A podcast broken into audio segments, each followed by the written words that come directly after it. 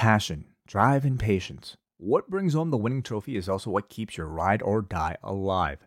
eBay Motors has everything you need to maintain your vehicle and level it up to peak performance. From superchargers, roof racks, exhaust kits, LED lights, and more, whether you're into speed, power, or style, eBay Motors has you covered. With over 122 million parts for your number one ride or die, you'll always find exactly what you're looking for. And with eBay Guaranteed Fit, your part is guaranteed to fit your ride every time or your money back. Because with eBay Motors, you're burning rubber, not cash. With all the parts you need at the prices you want, it's easy to turn your car into the MVP and bring home that win. Keep your ride or die alive at ebaymotors.com. Eligible items only, exclusions apply. The legends are true. Overwhelming power! The sauce of destiny. Yes!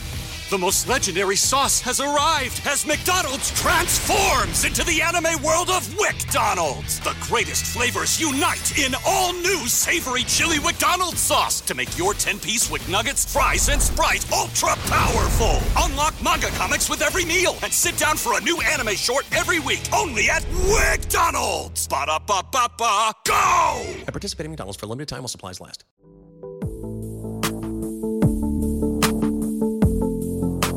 Um, hopefully, you, if you built something, hopefully you want it to continue on, you know, and prosper and grow, whether that's with a family member or without a family member.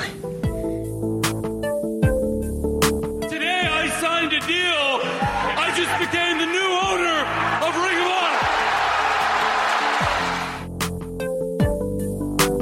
Honor. And cultures are cultures, and you have to respect that. Just because we, as Americans, this is the way we should do, this is the way our whole world should be like us. We know the way, and any, any other way is just not the right way. Or is it just always like what will make the best show in your eyes? Like, is that I'm always concerned about what's best for the audience. Always. What does the audience want? There's been better representation, I think, than ever before. Um, diversity among the champions and uh, new stars coming in you know, our partners are really happy with what they're getting, and we're really happy to work in those partnerships. And that's about as, as corporate and honest as I can be there.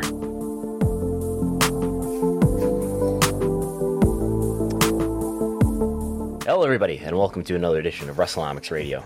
I'm Brandon Thurston, broadcasting live and on demand from Buffalo, New York, where it is Sunday, March the 6th, 2022. It is 65 degrees Fahrenheit. I don't know what that is Celsius for you international listeners, but it is it is a pretty nice day. That, that that's roughly that's just that's like the minimum room temperature uh, that, that you can handle here in the U.S. before uh, you can start making complaints against your landlord. Uh, I'm joined today by uh, a ring announcer, a uh, an everyman for the wrestling uh, Wrestlenomics world, and so forth, and things of that that nature. Uh, Chris Gullo, hello. Hello, I'm happy to be here. It's been a very busy weekend. A beautiful day, though, as you said. Like I took my dog outside. I'm like, wow, this is awesome.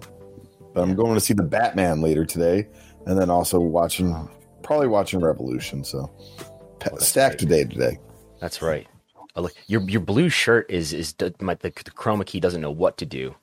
Uh, but yeah, we'll, we'll, deal with that. Uh, there's a there's a dog roaming around in the in the backyard over here somewhere. I think that's the other neighbor's dog. I think the I'm afraid that one of the neighbor's dogs is in the wrong backyard or something at the moment. That's why I'm staring out the window. Um, we had a wrestling show that we were, we we were interacting in person yesterday. Yes, we? yeah, yeah, we were. Empire State Wrestling show has come and gone.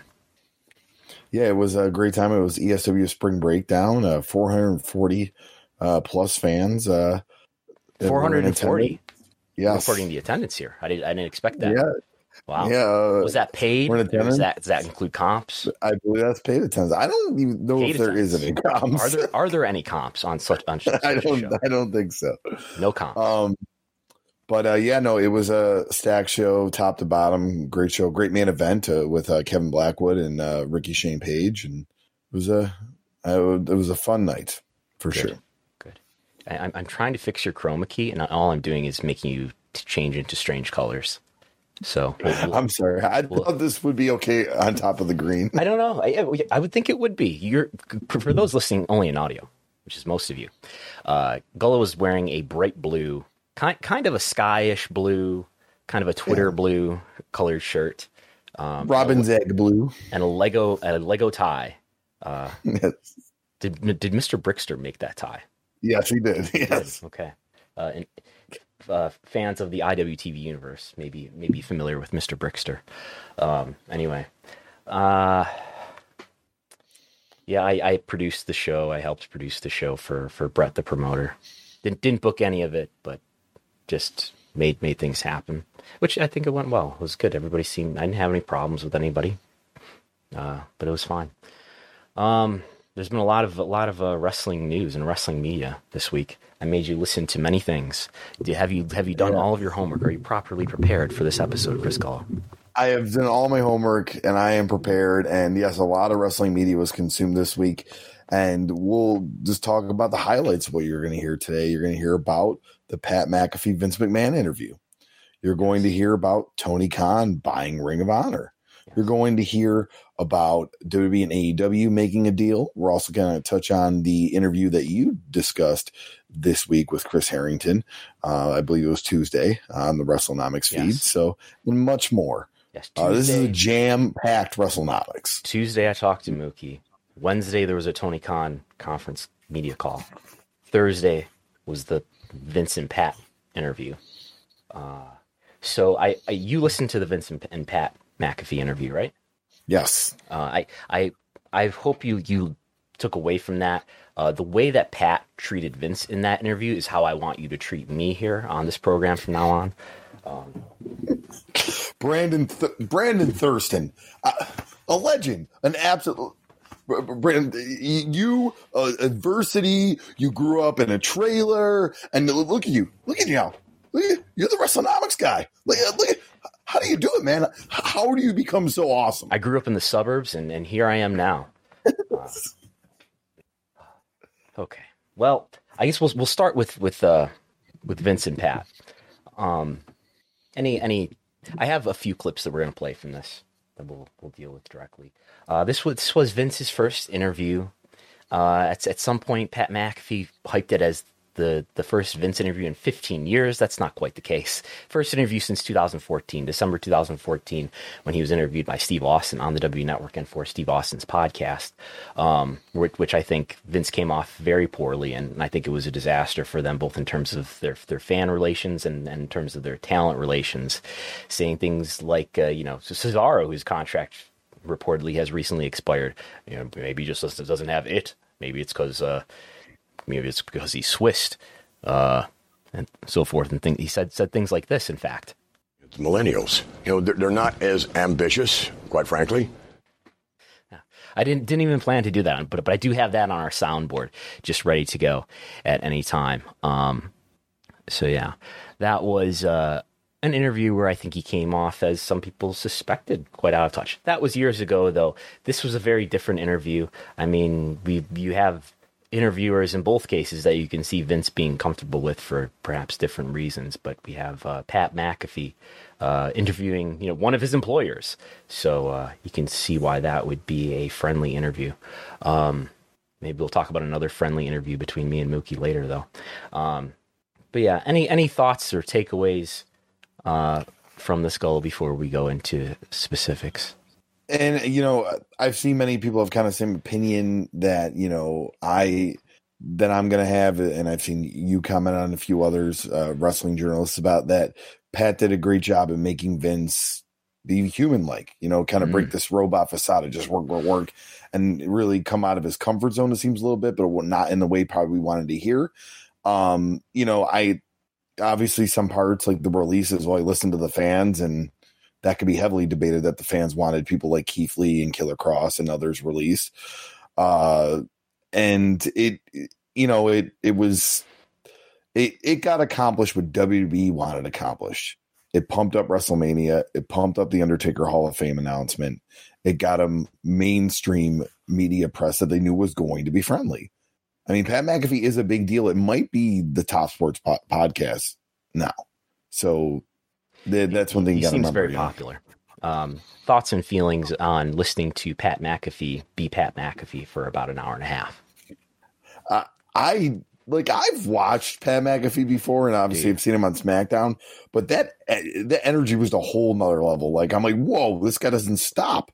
And he's drinking liquid death water. I'm like, where are the monsters or the rains? Like I could not believe how just the constant, yeah, yeah, yeah, yeah. like I was like, what? Hey, I mean, if that's how Pat McAfee rolls, I mean, I'm a high energy person too, but I was like, whoa. Someone said it was, uh, you know, it's you're you're, you're hanging out with some frat frat boys.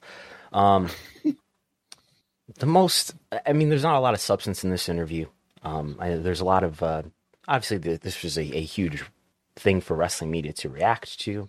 The way the wrestling media reacted to it uh, has been reacted to. Uh, there's not a lot of news or substance out of this. There's a lot of anecdotes and stories. Uh, it, it's a kind of a puff piece for for Vince. Um, Pat McAfee's show ha- had the audacity to put in their video title, Vince talks about AEW in Saudi Arabia.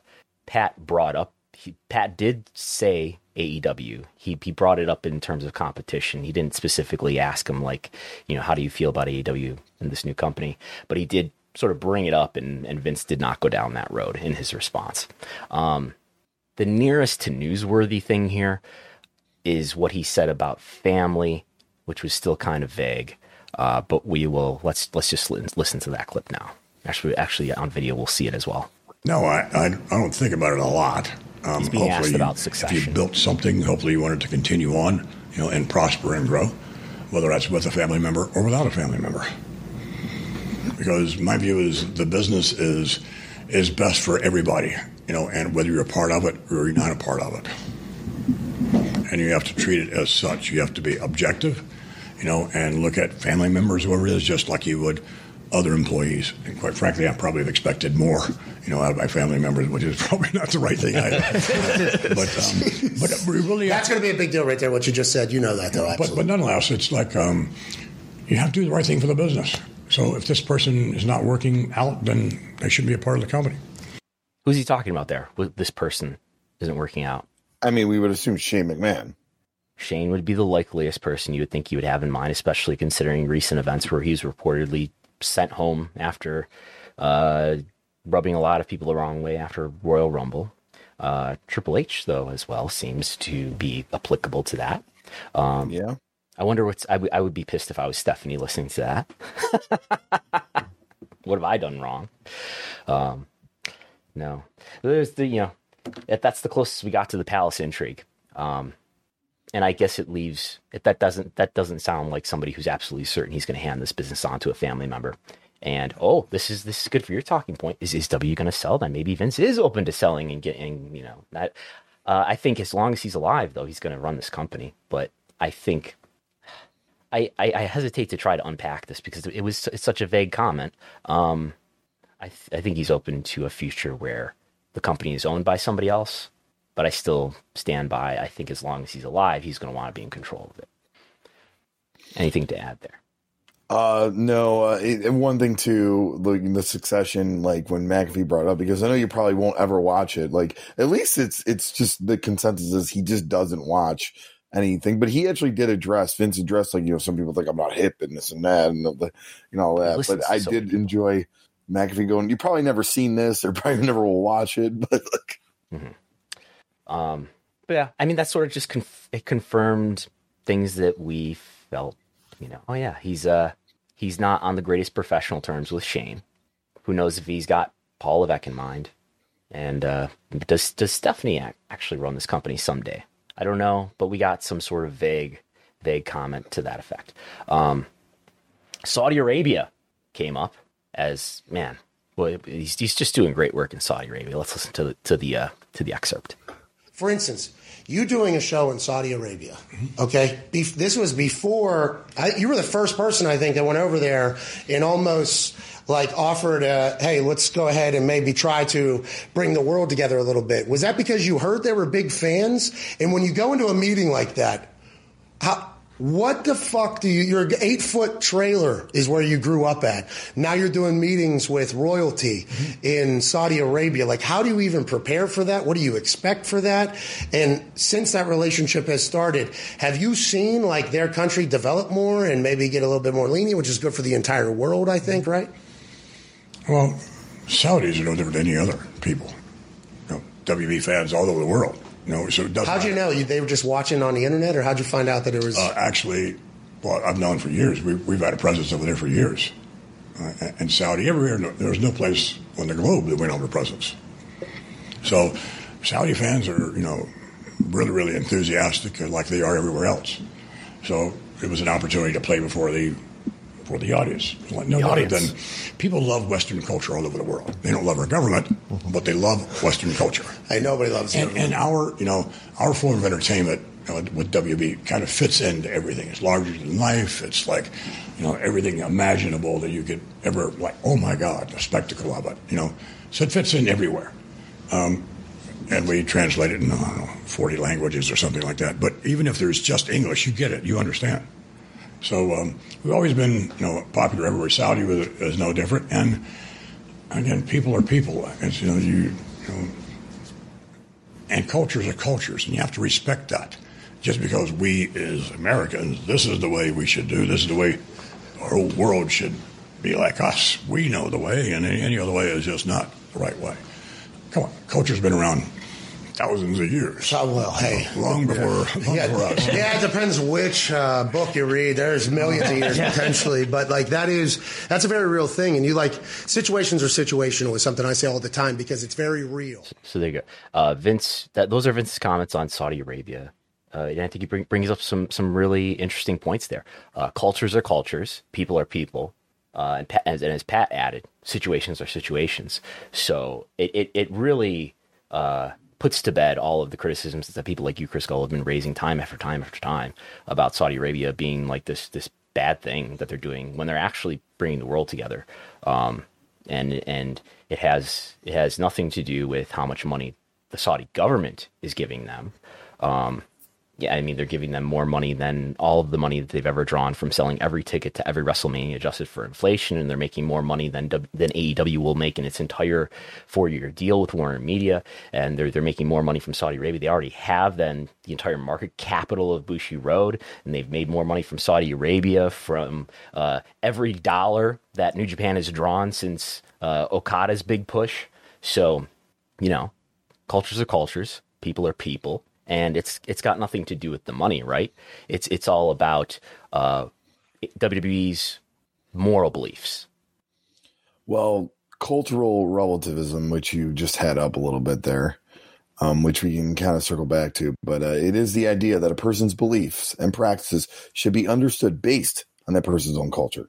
Proponents of cultural relativism also tend to argue that the norms and values of one culture should not be valued using the other norms of value of another. Does that stand scrutiny? Does, is that um, does that apply fully to this situation without caveat? Um, it's really just people not being tolerant and accepting of the Saudi Arabia culture. Isn't isn't that isn't that right? it gets but here's the thing like culture is music it's art it's food it's religion. Culture is not human rights. Like you can't have different human rights because your culture you know what i mean? Like we're not going to allow women to vote because our culture like no it's not acceptable. Human rights isn't a culture thing. Human rights should be across the board freedom for everybody freedom to beliefs freedom to vote freedom to drive freedom to ha- work and I think that's what he he doesn't understand the argument is. Right. But but all that money they're making, you have to respect that, right? You have. I mean, as many people said in response to this, this you like Vince or hate him, you have to respect him. Don't isn't that true? You have to respect Vince. You have to respect him. You have no choice about that matter. Correct? You have to respect him. You have to respect Vince. Um, but what about like if say you want to kill a journalist because he's been saying critical things about you? Is, isn't that a, a a part of culture, other people's culture that we should accept? And that's where, and I know where you're going to kind of tie this into, but yeah, um, if we remember from the Atlantic, This is uh, a here, recent the Crown, in the Atlantic. Uh, profile on on Crown Prince Mohammed bin Salman, the, the de facto leader of the Kingdom of Saudi Arabia. Yeah, and I will kind of read the expert here. Uh, the crown prince defended himself in part by asserting that the uh, Khashoggi was not important enough to kill. I've never Khashoggi, read who's the, the journalist who was murdered by Saudi agents. Never read a Khashoggi article in my life. He said to our astonishment, to added that if he were to send a kill squad, he'd choose a more valuable target and more competent assassins. If that's the way we did things, murdering authors of critical uh, op-eds, uh, Khashoggi wouldn't even be among the top 1,000 people on the list. If you're going to go for another operation like that for another person, it's got to be professional and it's got to be one of the top 1,000. Apparently, he had a hypothetical hit list ready to go. Nevertheless, he maintained that Khashoggi killing was a huge mistake. Um, so, oh, he wasn't a top thousand. Like, why? Why do you have a top thousand? um, you, do you remember the O.J. Simpson book? If I did it, this is how it would be. Uh, yes, if I did it, yes, yes. So, um, the CIA believes that MBS Mohammed bin Salman ordered the killing of Jamal Khashoggi. Um, and things like this, among other things, including women's rights, gay rights, or lack thereof in Saudi Arabia. And the the the um the thing that W needs you to forget or not know or not care about, the thing that the Saudi government and MBS need you to not know, not care about, is that it's the government that's funding this. This is not just as Pat McAfee makes it sound that oh we're just going over there and bringing the world together. They're going over there to be paid by the Saudi government the equivalent of three WrestleManias in ticket sales every time. They're, they're going to go there twice in 2022. They already went there once. They'll make $100 million in revenue. That's six WrestleManias in ticket sales. Um, so it's it's incredibly uh, huge money, and it's not from the fans there. Nobody's saying anything about Saudi people, average citizens here. We're talking about the government that imposes human rights violations both on its people and on uh, in situations like in the, the blockade of humanitarian aid in Yemen. And went out of their way to lure a journalist who was critical of their government to a Saudi consulate in Turkey so he could be killed and dismembered. That's what's happening. And, you know, Pat McAfee's not going to bring that up to his boss. Um, now, WB will, when there's not a lot of money involved, they will, as they did earlier this week, announce that they're terminating their partnership, uh, their media partnership, and their W network distribution in Russia. As everybody's doing it, uh, which, which, which, you know, is is probably the right thing to do to pressure uh, the Russian government, uh, which is invading Ukraine. Um, but this this deal that they go go ahead and read this um, press release, please. Yeah, so uh, WWE released the following statement. Uh, WWE has terminated its partnership with Russian broadcaster Match and shut down WWE Network in Russia effective immediately. This move eliminates a cross in Russia to any WWE program, including the company's weekly Raw, SmackDown, and NXT shows, its on demand library, and all its premium live events, including WrestleMania 38. And here we see WWE have some apparent moral consideration. Um, how, how, so they're probably giving up about fifty million dollars, like they are in the case of uh, their their Saudi Arabia deal. Fifty. What do you, how much do you think this deal is worth? 50 $50 million, hundred million dollars. What do you think? This is probably a maybe a million dollar deal. Yeah, probably I, less. Probably yeah. less than that. I would I would guess. Um, so not not a lot of financial sacrifice here uh, to to do the thing that that many you know, companies are doing uh, to sort of sanction and pressure uh, the Russian government. Um, yes, and I, I think um, what we see in as I was thinking about this interview and listening, re-listening to parts of it, getting these clips together last night, um, it, it sort of underlines the tension between um, getting along well with people and establishing these relationships and this sort of this almost toxic positivity that Pat McAfee brings to this interview. Uh, how much he's just amazed by by Vince and how much you, you have to respect Vince, even you know even if he's you know he's doing business with the Saudis who are doing terrible things and you know violating human rights. Um, you know even if he's uh, got his uh, wrestlers misclassified uh, as independent contractors when they should be employees, which, by the way, AEW probably does too. And uh, you know, even even if he is accused of sexual assault a couple of times, and you know, uh, he's, he's, you know, there's a lot of things you can criticize him about, but you have to respect him. Um,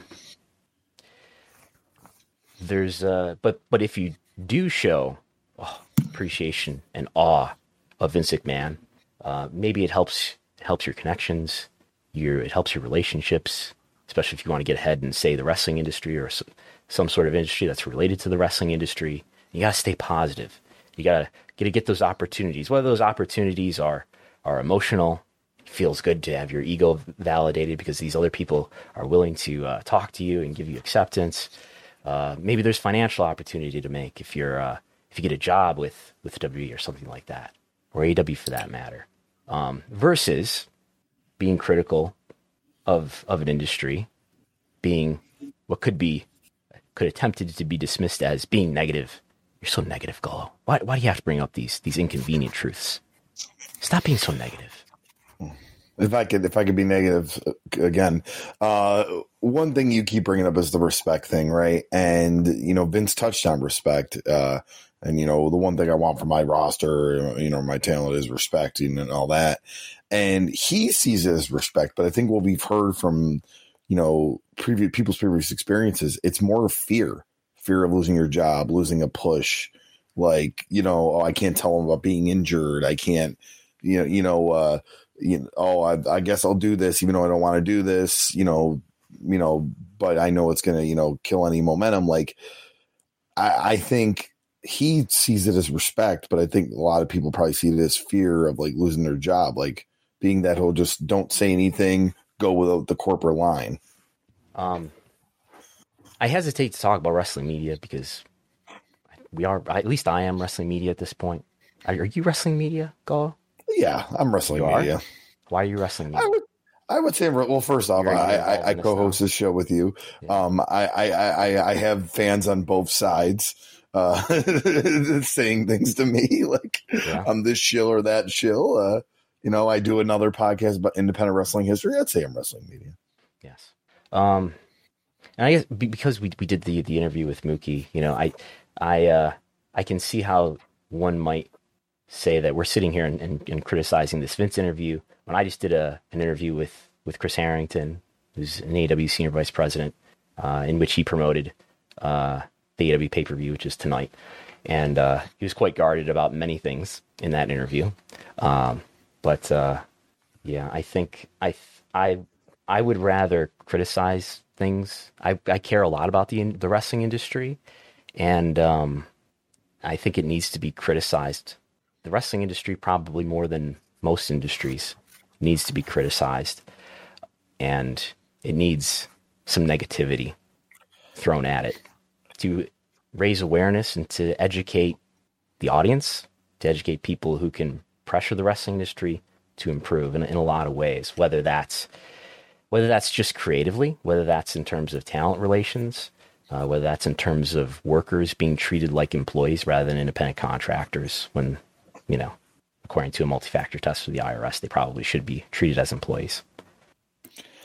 I think it just goes to the fan base. I mean, with wrestling, you have a large community that wants to know what happens backstage, wants to know about business dealings, wants to know, you know, what changes can be made. I mean, we hear Wrestlenomics get a great audience.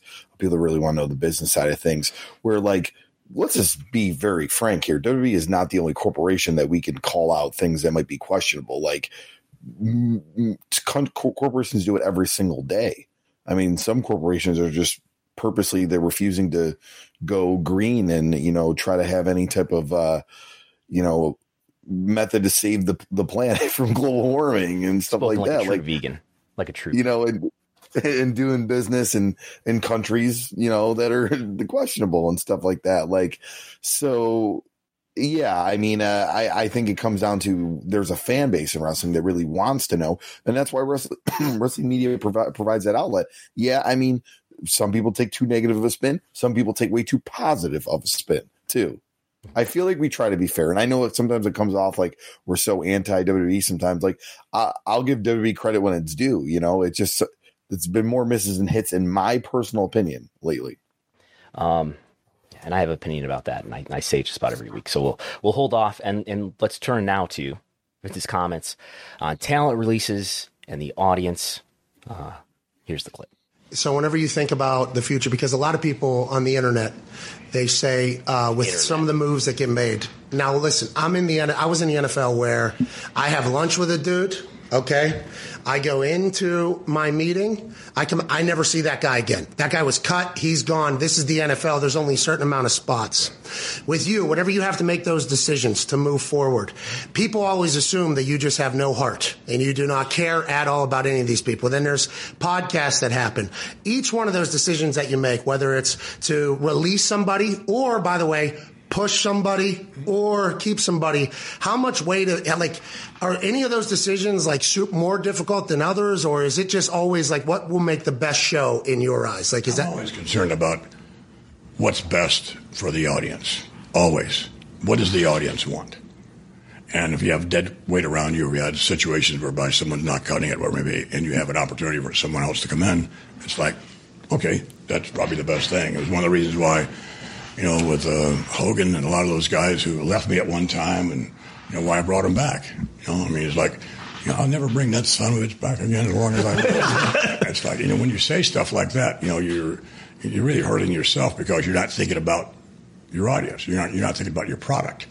And it's not about you and your ego. It's like, yeah, okay, maybe I really felt that way, maybe I didn't, but nonetheless, it, it doesn't matter. What's the best thing for business? If the audience wants Hulk Hogan back, you bring him back. If he has value that way. There you go. Um, I see we have a couple super chats. We will we will uh, address those before before we're done here today. Um, so Vince also says elsewhere in this interview that um, in, investors, um, the pump, the company going public has helped him to you know to to make decisions uh, more easily and to not have as much of a heart. um, so yeah, uh, the notion that Vince is always thinking about the audience is uh, I don't doubt his his belief that that's what he's doing. I, I believe that he believes that that's what he does, but I don't I don't think he separates um, the audience what the audience wants from what he wants, or he uh, takes certain reactions uh, from the W audience to to only be a, a vocal minority who don't need, to be taken seriously. Um, Do you think, like, let me give you a scenario. Let's say Nick Khan whoever, says, hey, we should probably release so many so talents. And then Vince just goes to justify it in his head to the audience. Well, the less talent, the more they can focus on talent and really get invested. Do you think that's kind of how he how he processes it? Like something comes to him and then he goes, he justifies it in his head why it's a good move for the fans. you're you're saying his justification for for for releasing talent is so if we have fewer wrestlers, then they'll more wrestlers will be able to get more get over because they'll be we'll have to split up the time. We'll ha- we won't have to split up the time, share the time Yeah. among them as much. No, I don't think that's that's part of the thought process. They, I mean, look at their TV. They they use for the, as large a roster as they have had, and they still have a, a pretty large roster. They use remarkably few wrestlers relative to the size of their roster on their main roster shows. They don't use the depth that they have. Um, I guess that could be a reason. Who know? Who knows what the mental gymnastics are that that happen? Uh, but I mean, I, I, I don't see that as a good reason though. At the bit where it's it's not uh, it's not something that's that's happening that they're truly doing. Um, All right. So yeah, um, if we want to move on, or do you- I think you just kind of want to relate us to the Stone Cold. He came off Uh, much better. in- definitely different. He came Yeah. off, came off much better in this interview with Pat McAfee. Uh, Pat McAfee was much nicer to him. Steve pressed him on some things, and, and I think Steve Austin was really coming from a place, even in 2014, of not being satisfied with the TV product, not seeing certain people who he he apparently was a fan of Cesaro and was apparently talking with them, and uh, you know he wanted to see him become more successful in WWE, and uh, he was he was questioning Vince on that. Pat was not questioning Vince on the state of WWE in, in any way other than to support him and praise him and love him. Uh, I'm sure S- Steve Austin has a lot of respect for Vince McMahon too, uh, for a lot of reasons. But uh, Steve Austin was coming from more of a critical point of view, um, and and Vince came off more poorly in, in that interview in 2014.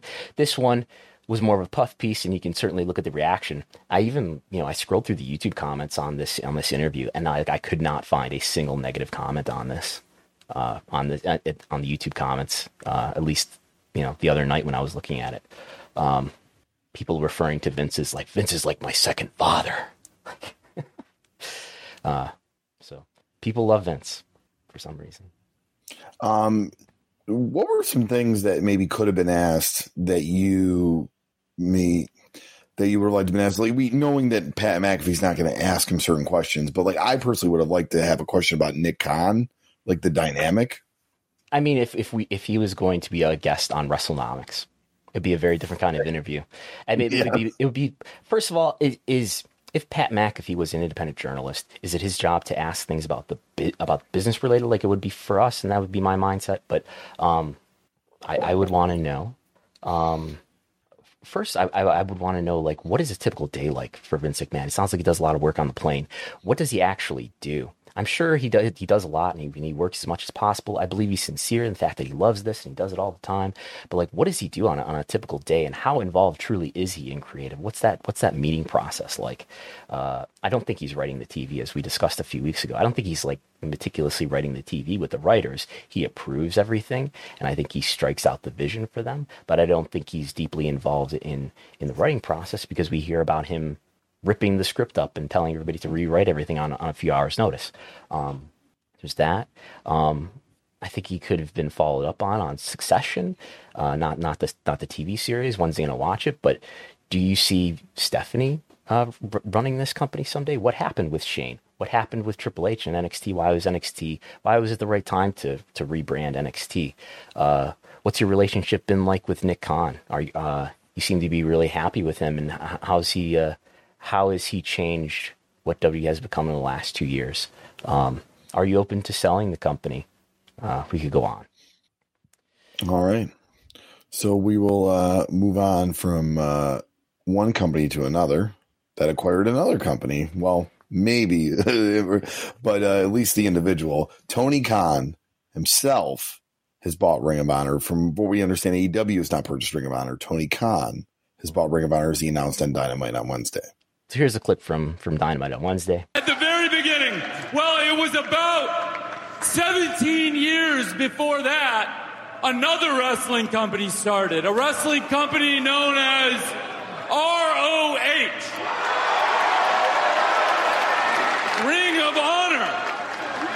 And I've been a fan of Ring of Honor for a long time, a huge fan. So you can imagine I'm very excited because today I signed a deal I just became the new owner of Ring of Honor.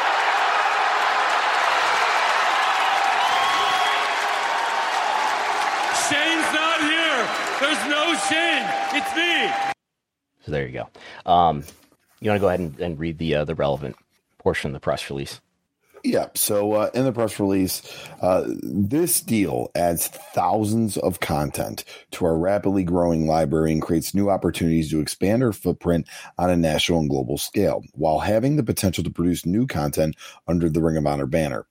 I will immediately begin exploring opportunities to make Ring of Honor's video library available to fans who have the opportunity to witness the beginnings of the careers of some of AEW's biggest stars. So, uh, and then uh, the the last sentence of the of the press release.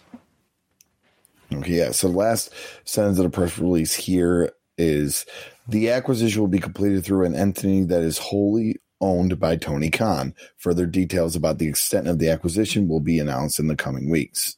Okay, so it, it sounds like, first of all, it, it's it's definitely the case that this is not AEW LLC. It's not All Elite Wrestling LLC that is acquired or is going to acquire Ring of Honor. It's it's some other corporation that Tony Khan owns. Um, there's there's there's a pay per view tonight for AEW. There will be a media scrum, uh, which will only be in person. I asked if there will be a, a call in conference call media scrum. I was told there will there will not be. Uh, so only media who are there in person in Orlando. We are in Buffalo tonight. Uh, I hope media later tonight asks asks Tony about at least two things, and that is why why are you buying this as a separate, wholly owned entity. What what's the reasoning behind that? and how has this pay per view sold? Because they will know as as they stand there. Tony will know as he stands there. He will have an impression, an early impression of what the pay per view sales are like. Um, I would I would like to hear that from AEW rather than from me or from Dave Meltzer later about what the what the pay per view sales were. Um, so why why uh why does Tony own this? I I'm not sure. Maybe I'm I'm not. I've I've I've, I've heard some reasons, uh, some speculation, but it doesn't come to mind. I guess uh, who owns AEW? We don't. I mean, we know the Khan family owns it. I think Shad, maybe Tony, technically owns it. Um, I'm curious if Warner Media owns part of it, and that's why we've only seen AEW work with Warner Media in the U.S. Um, yeah, there there must be some reason, and there's some there's some uh, some interesting things when it comes to um, AEW's business, like uh, in, in, terms of their finances. Um, when I when I talked to to Mookie the other day, um, I tried to ask him about you know the the growth of the employees. Uh, he did say that there were some employees, at least at first, who were both Jaguars employees and AEW employees. Uh, I didn't get an impression from him how much of that is still the case. Uh, when it, it's it's uh, it stands out to me that when I look at the analytics for WrestleNomics.com, one of the most, among others, one of, one of the more viewed pages is this blog post I did at one point about the, the, the title is how profitable is AEW, which which must be something that people are googling and finding a lot. Um, the financial state of, of AEW, we know Tony said said to Forbes uh, several months ago that it, according to him, it would have been profitable if not for a was it eight figure eight figure, which means at least $10 million, an eight figure investment that he's made in gaming. Uh, is that with his gaming partners? Not clear. But according to him, AEW would be profitable if not for that at least $10 million investment into gaming. Um, so is that really an AEW investment? It sounds like it is. Uh, AEW is a private company. They're not a public company. They don't do public filings, at least not at this point. Um, so I don't know. I, I, it's just not clear to me, you know, how much of this business is mixed in with the Jaguars or mixed in with other uh, entities that the Khan family owns or is associated with. Um, yeah, and it, it doesn't help that there's a lot of times where Tony will use I and AEW interchangeably. so, uh, but yeah, this is definitely being owned by a different company. Uh, what's possible here? AEW might end up using the Ring of Honor brand as developmental um, who knows? Maybe maybe one of these AEW Dark shows becomes a Ring of Honor show instead. Um, clearly, he's a fan of Ring of Honor and has been for a, for a number of years. Um, the library, the library makes uh, AEW a little more uh, attractive as a streaming product. Uh, it's not like Ring of Honor has this massive mass appeal. Uh, but it's but it but it grows their library. They're adding to it all the time, right? But it's a relatively small library, say compared to WWE, which has m- multiple decades of its own self-produced content, as well as all the other content, the content libraries that they've rec- they've acquired, which doesn't leave much left uh, if you're trying to acquire additional wrestling libraries. And Ring of Honor is one of them. Um, so that makes them a little bit more attractive. We had you know tweets from uh, Andrew Zarian in the in the lead up to this announcement, speculating or maybe reporting that he had, I guess, reporting that he had heard that. Uh, he, he talked to people who believed that AEW was about to announce a streaming deal with HBO Max. That was obviously not the case. Who knows if that's still in the works? HBO Max seems like a likely destination just because it's a Warner Media owned property. And HBO Max announced uh, earlier this week that they've made a deal with US Soccer, which will be the first time that there will be live sports on, on HBO Max, which opens the door to speculation, at least, that maybe they would put wrestling. Would they put AEW on to HBO Max? Um, I brought this up with Mookie. Uh, you know, he, he, he, didn't announce a deal. Um, uh, why don't you tell us about what what uh, Lavi tweeted earlier this week? Yeah, and I just kind of want to circle back to some of the thoughts I have. Um, so, okay. uh, but uh, Lavi Margolin, uh, our, our good buddy, he he, uh, he said that while Women in Wrestling announced is coming to Sinclair in the fall, prior to the Ring of Honor reimagining announcement, was a clear hint that Ring of Honor was done. Sinclair affiliates do not need or likely want two hours of must-run pro wrestling content. Okay, I'm I'm, I'm looking at the action in the chat which looks exciting for you. Um, yeah, yeah, that's why if I've looked like I'm not looking at you. Anyway. Got, I did my first time out. it's because you're so negative about about about WB, and now and now you're censoring people. Now you're censoring people. you know, first Joe Rogan, and now this. Um, so it what, what Lavi points out there, and it, it, was really surprising to me when I was looking at my podcast feed uh, on Wednesday evening before Dynamite went to air. I looked at my podcast feed and I had a new upload of the Business of the Business podcast, which is hosted by by Lavi, Lavi Margolin, and John Paz. And the the title of their newest episode, which I guess they had recorded that day earlier on Wednesday, was uh, AEW buys Ring of Honor or Ring of Honor sells to AEW. And uh, I haven't listened to the, to the episode yet, uh, but he and I asked him, "Did you know?" And he he said that they were just speculating. Um, but what, what Lavi points out here is that uh, you know it it it certainly sounds based on what they were doing with WOW that they weren't going to put out an additional uh, hour of pro wrestling content for all of their Sinclair affiliates to run. That that sounds like a signal that well maybe they're not going to be expecting new Ring of Honor episodes to be on television. So so another point here is you know, there's probably people out there speculating about how Tony Khan's going to have another TV show. It doesn't sound like he's. Not, it's not as if he's. There's going to be this continuing relationship between Sinclair and and the Ring of Honor entity. Um, so it's it's for for Tony to do whatever he's going to do with it, uh, and it's not going to include Sinclair.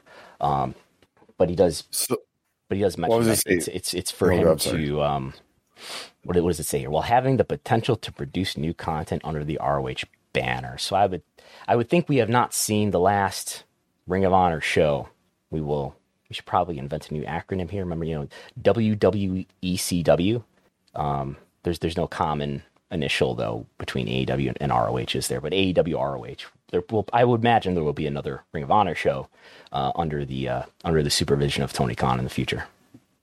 Well, that's what I was gonna. You know, that's kind of point I want to make. I think when you're discussing a streaming rights deal with like HBO Max or whatever it may be, the way you can kind of push that is is okay, you know, we have this library. Of course, you can get the AEW library. Now we have the all in, the show that started it all possible. But I think the biggest thing is is that hey, we will also get you a weekly Ring of Honor program that is exclusive to your streaming service. And because I don't know if yeah, Dark, gonna watch Dark, it, I mean, I could say that 205 Lives is exclusive property. Nobody gives a damn about 205 Live. I mean, it's not even whatever NXT up, whatever. But, but if we were to believe level up what MLW claims that they had these deals like in place, Ring of Honor to me is a more prop, more better acquisition than than uh, MLW just based on history. It's Ring of Honor is a better acquisition than MLW in what way? Just as as far as history and like I think like popularity and because of the, the length of the history and the, the, the size, the hours of the library. But I also think like the popularity of the stars that have came through the company, and I would imagine if you were a if I if you were a cable network and no, both those properties came to you, let's just say it's Ring of Honor before being sold and said we want a TV deal MLW, they might go towards Ring of Honor being having the stars that have been there and the history that they have and the base that they built. Maybe I I think if if we were talking about an independent Ring of Honor and an independent MLW. Um, I don't know there's a huge diff. There, there's a difference in terms of the history and the number of hours of content that you would have to provide for sure. Um, the profile I, I, I, don't see as very different to a to a, a media executive who's not going to be that well acquainted with wrestling. Um, I think relationships would be much larger, and trust of, of the people that you're dealing with would be would be a much bigger deal than than either those brands that have pretty low profiles. Um, yeah, I think um, I think streaming is still the biggest financial opportunity for AEW. Um, they're still putting their pay per views exclusively on pay per view as they are tonight. There's maybe a deal to make. I mean, certainly if, if somebody wants to offer enough money, there's a deal to make. Um, but the, but the best way to monetize the library and you probably are going to have to bundle in the pay per views to make that happen, uh, is not direct to consumer, especially as, as I think we get further down into the funnel of, of hardcore fandom here. Um, whatever money that AEW might be able to extract from a fan base, um, I don't think it's going to be huge in terms of like how many subscribers. How many subscribers do you think Honor Club had? as of this week? Uh, I mean, it was probably.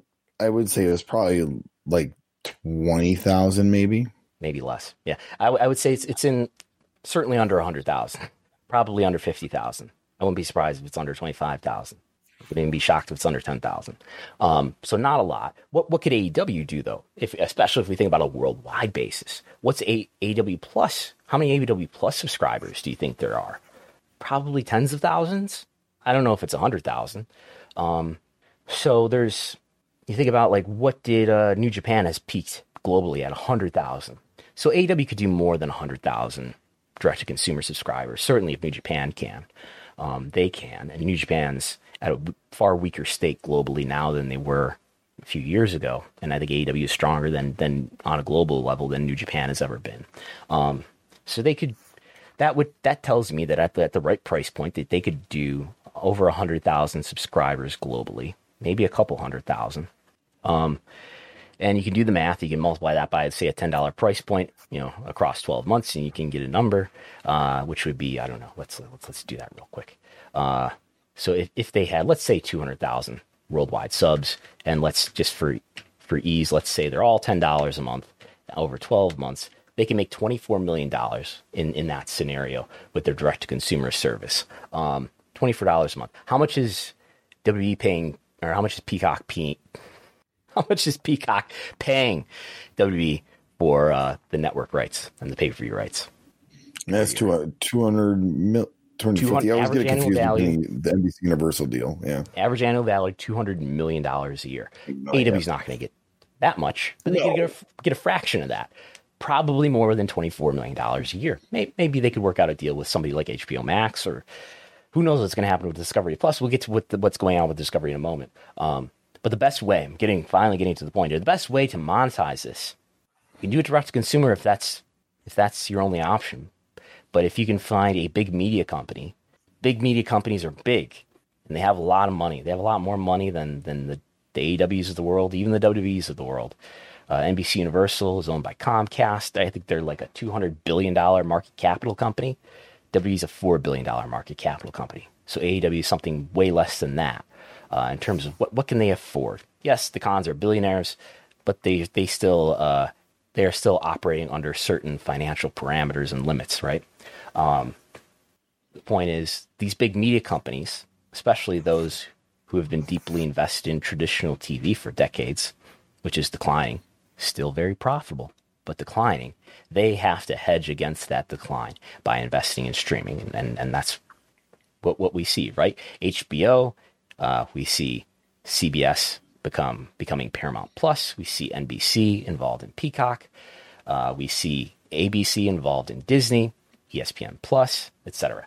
Uh, so they're they're these way way bigger companies that can afford to overpay you now for the sake of the investment in having a successful streaming platform, maybe hopefully, that replaces the profits that are that are diminishing and are going to diminish from traditional TV, uh, which is far more than you're going to be able to extract if you get a good deal, far more than you're going to be able to extract direct to consumer. And that's that's the example of W and Peacock. Two hundred million dollars a year from NBC Universal to put that stuff on Peacock just for the U.S. Um, they were making globally 180 million dollars. About 70 percent of that was U.S. So, uh, you know, they're they're making a lot more money that way by going to a business partner rather than going direct to consumer. It's all guaranteed. You don't have to worry about being that popular, at least in the short term. You know, you're you're not being a, it's low risk. You can do better financial planning that way because you know uh, you have a much better idea. Maybe there's some fluctuation in terms of ad revenue there in the Peacock deal, but you have a much better idea with a lot more certainty about what how much money you're going to have uh, in the years to come. So, yeah. Could we see growth of more I like IP content now from AEW as far as maybe like documentaries and the aspect of maybe doing a Bryan Danielson documentary because now you have all this Ring of Honor footage. I doubt it. Yeah. You know, and just, I, I, I, doubt it because, because, you know what I mean. Like they have now more. Every impression I get from this company is that they don't want to spend money, and they, they want to be very lean. I mean, obviously, you can, I can hear the alarm bells going off. Oh my God, they're spending so much on talent. They are, um, but from a production standpoint, I think they they don't want to spend a lot a lot on um on doing extra production. There was one puppy bowl. There wasn't an, or not puppy bowl. One puppy battle royal. There wasn't another one. Um, I think until AW signs a new TV deal and is actually a sustainable company financially, you will not see deeper investment in content like that unless there's unless that's part of an agreement with the with a media partner that's going Yeah. to more, more than pay for the cost of that content. And that's kind of more what I was thinking. Like if they do make a deal with like a streaming service, that they would do what WWE does in the aspect of documentaries and maybe like round tables and whatnot like that.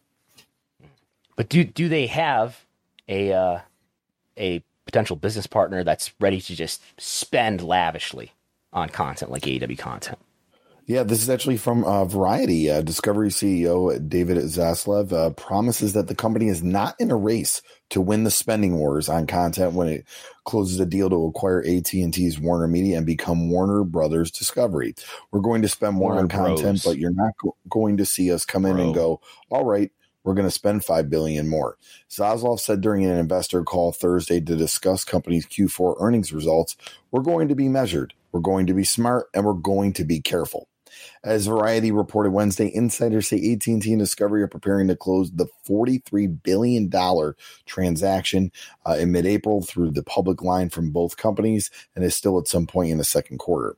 Zaslav says the new company, which will run both Discovery's current major streamer Discovery Plus and Warner Media's HBO Max, will be loo- looking to monetize our IP to grow the value of the overall company. Just real quick before you get into Brandon, it seems like so they're going to keep two. It seems like the plan is to keep two different streaming services. So yes, he's saying he doesn't want to race for content, but you're also operating two streaming services in a in a mar- crowded market.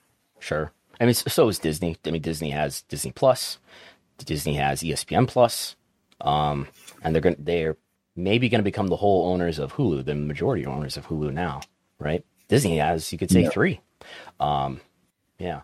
So, and there's probably others that have more than one in their universe, but um, this this is this is Zaz, as as as, as those of us who who uh, are hip to media call him Zaz. We know that Warner Media has been acquired.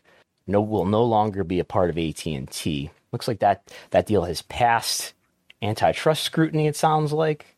Uh, I think there was a Washington Post article earlier this week. Warner Media will no longer be part of AT and T as it has been, and will become uh, merged with Discovery. Uh, David Zaslav is the CEO of Discovery. No longer will, what's his name?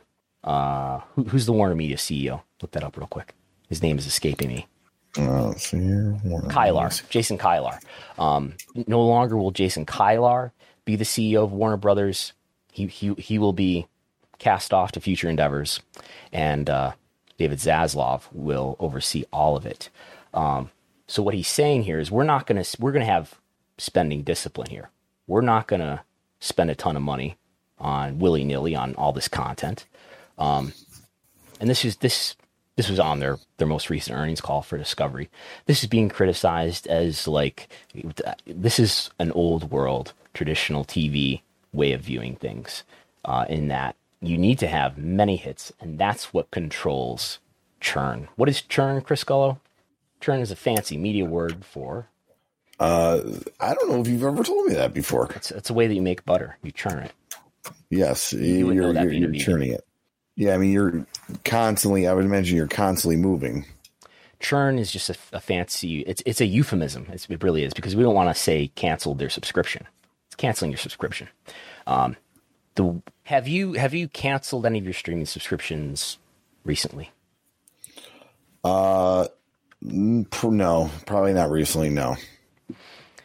well that doesn't help me then I, yeah, I mean, I'm trying to think of the last time, like you know, I did uh Okay, cancel here- it. here we go. Like I've canceled non-TV subscription services probably you, the last you- year. so. let's take Netflix because Netflix is a good example. I think you've said something along these lines that that you you and your wife, the the one thing you're not going to cancel is Netflix, right? Yep, she will not let me. Why is that?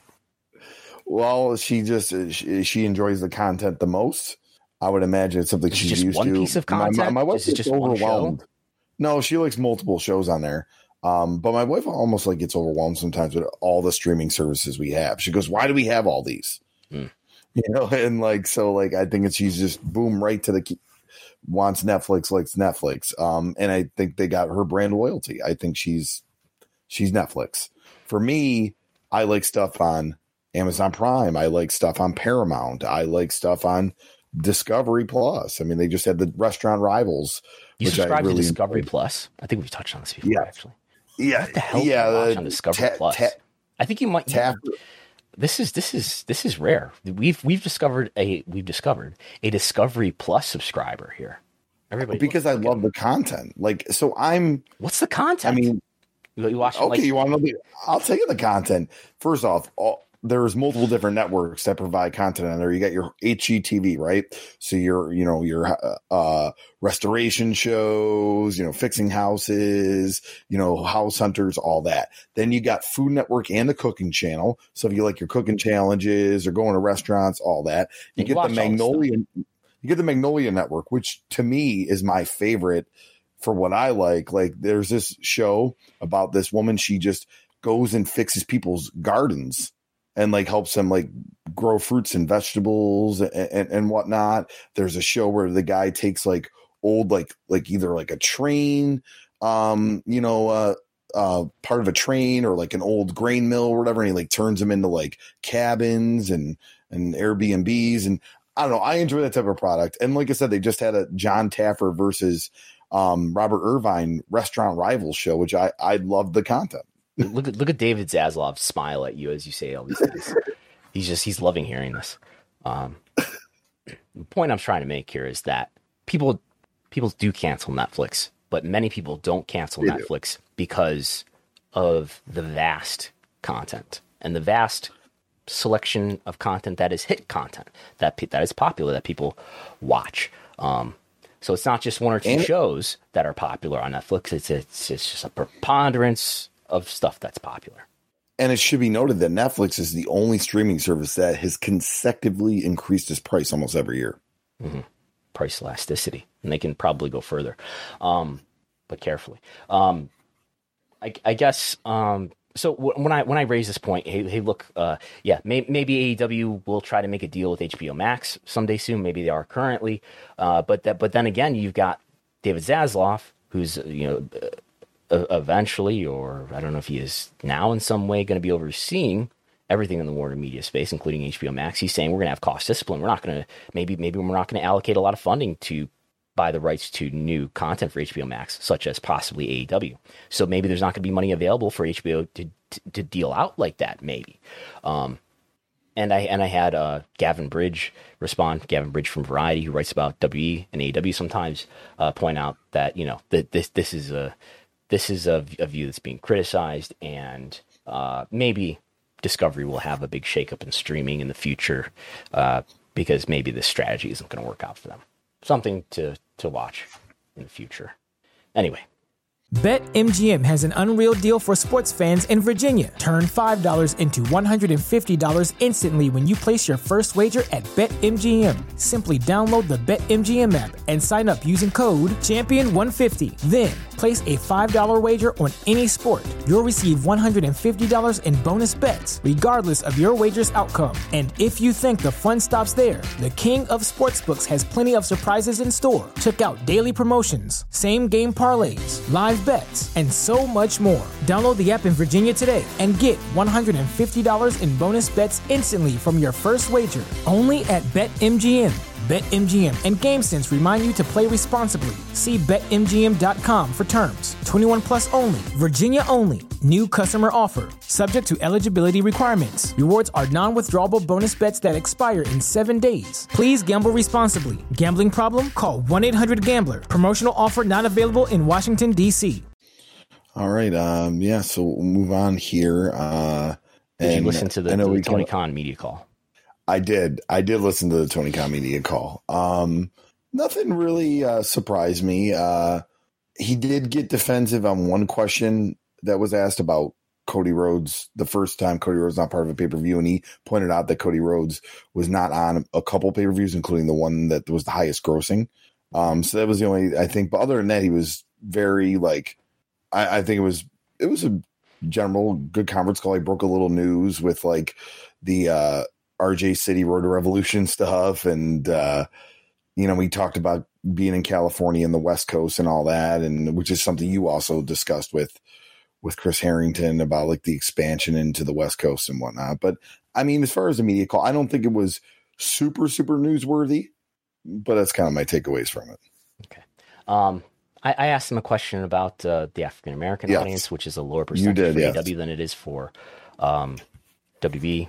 So let, let's look, listen to that clip, and then we'll talk about what the data is as as far as we know. Hey, Brandon, Brandon. for your time What's today. up, man? Thank you. Thank you, Brandon.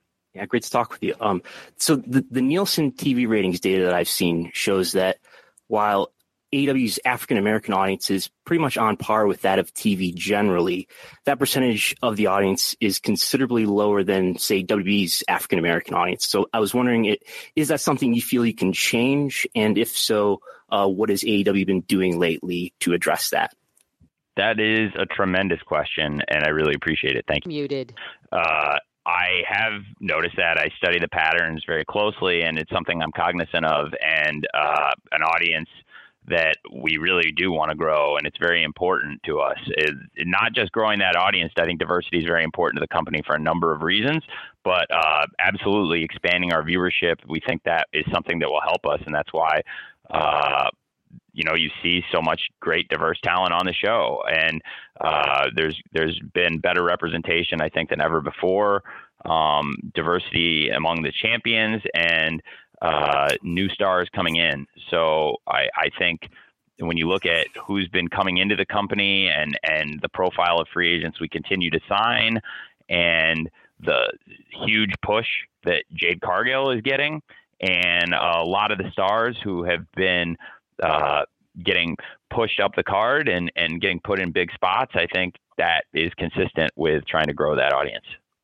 So there you go. Um, I, I know, I know that's something that was a big talking point of, uh, after the big Swole controversy, where she, where she was um, critical of diversity in AEW, and uh, Tony Khan on New Year's Eve tweeted in response saying she was released. You know, we let her contract expire because she wasn't a good wrestler. Um, and then we had a long discussion about that a day or two later. Um, so AEW's audience is, as I said in in the in the clip there, um, it's it's on par with TV generally, and that's what we have on the screen here. Especially if you, if you look at the uh, the bar that says cable prime time homes uh, slash persons using television, uh, which is sixty nine percent white, fourteen percent black, 13% Hispanic, and then 5% other races. Um, if you compare that to, now this is just looking at July 1st to September 12th. This is the most recent data that I have. I'm going to try to update this data soon. AEW Dynamite, again, uh, TV generally, maybe 69% white. AEW Dynamite in that period, July 1st to September 12th, 68% white, uh, 16% black, 11% Hispanic, 5% other races. So again, roughly on par with cable prime time TV viewership. Uh, a little bit more white, somewhat more white than the universe generally. But if we look at who's actually watching TV, for some reason, white people watch more TV, I guess, um, at least in, in this breakdown. Uh, but if you look at WWE, WWE's audience is 20 for SmackDown in that period, 26% black. For Raw, 23% black. Um, so that that tells me that maybe the total available market, the total population of wrestling fans we could capture AEW is uh, disproportionately African Americans relative to the population generally, and AEW has not yet captured that audience to the level that WWE has, and maybe that they could. Um, so, no news in his response, but that that was his. Um, that was Tony Khan saying what he's doing to address that, including pushing Jade Cargill, uh, who is, I think, the only name that he specified in that response, right? But you can think of other people they signed, Keith Lee. Um, anybody else come to mind there? Um, I mean, Powerhouse Hobbs, as we're seeing being featured in this uh, Revolution ladder match, um, which I think it, is going to be a a huge star for them, for sure. Um, yeah. So there's that. Uh, I talked So, with yeah, so you, Oh, I was going to say you discuss you spoke with uh, Chris Harrington uh, on Tuesday, and you brought up Rhodes at the Top, which right. was something we kind of wanted to know more info on. Like, whose property was it? Yeah. Um, so when I talked talked to Mookie in September, right here in Wrestlenomics headquarters, um, but the answer is I'm, I'm I'm confused, and I'm still confused after talking with him. It's not not really clear to me. I, I thought in September after our discussion that Rhodes to the Top was an AEW show, just like you know, WWE. It, it's Total Divas and Ms. and Mrs. and Total Bellas. Those are and were WWE shows that were that WWE benefited from financially directly for those shows. Um, and I, I, I guess if the if I look at the filings, they probably tell me that that W paid for the production. Uh, what what Chris was telling me on Tuesday is that Warner Media paid for the production. He reiterated that Tony Khan is an executive producer.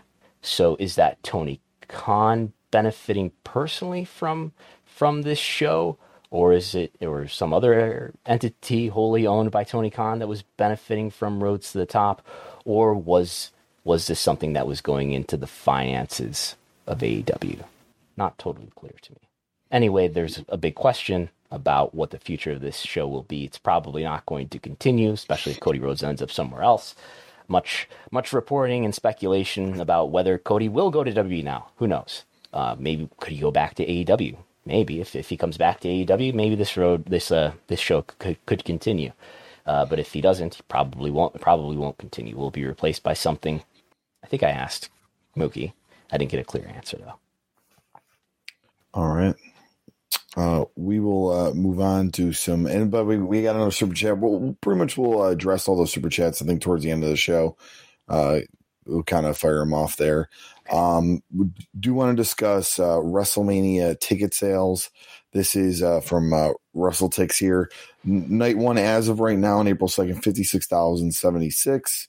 Uh, night two, 55,781.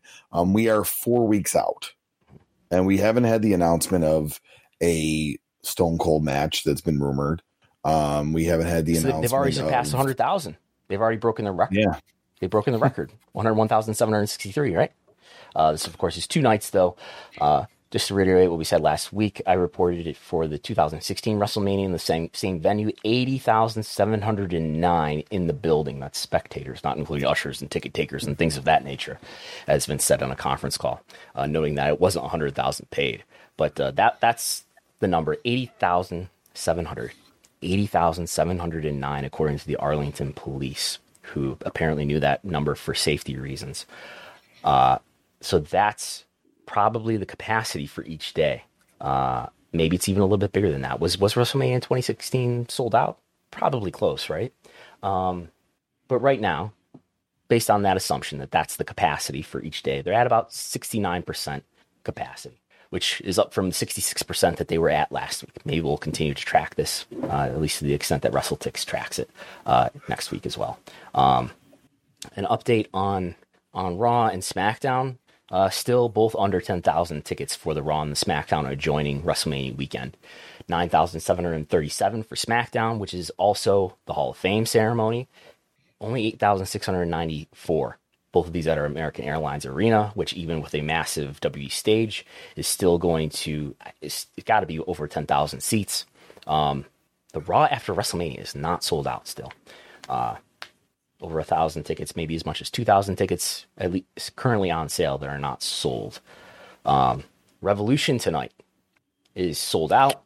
Uh, if if I assume that ninety five percent of the Revolution tickets are paid tickets, and if I assume that the ticket average ticket price is seventy five dollars, um, I, I, we discussed 80 dollars being possibly being the average ticket price. Um, based on the secondary sales, but based on um, based on what Dave said about Dave Meltzer said about the secondary sales. Um, but considering that's that may have been I don't know maybe that was a, a selection of, of less expensive tickets, or at least let's err on the conservative side here and and let's go seventy five rather than eighty. We get to eight hundred five hundred and eighty five thousand dollars for a live gate. Um, I bet they're going to spend more than five hundred eighty five thousand dollars to produce this event, which highlights to me uh, this is a media business, not a live event business, uh, but they, they will make millions in in pay per view.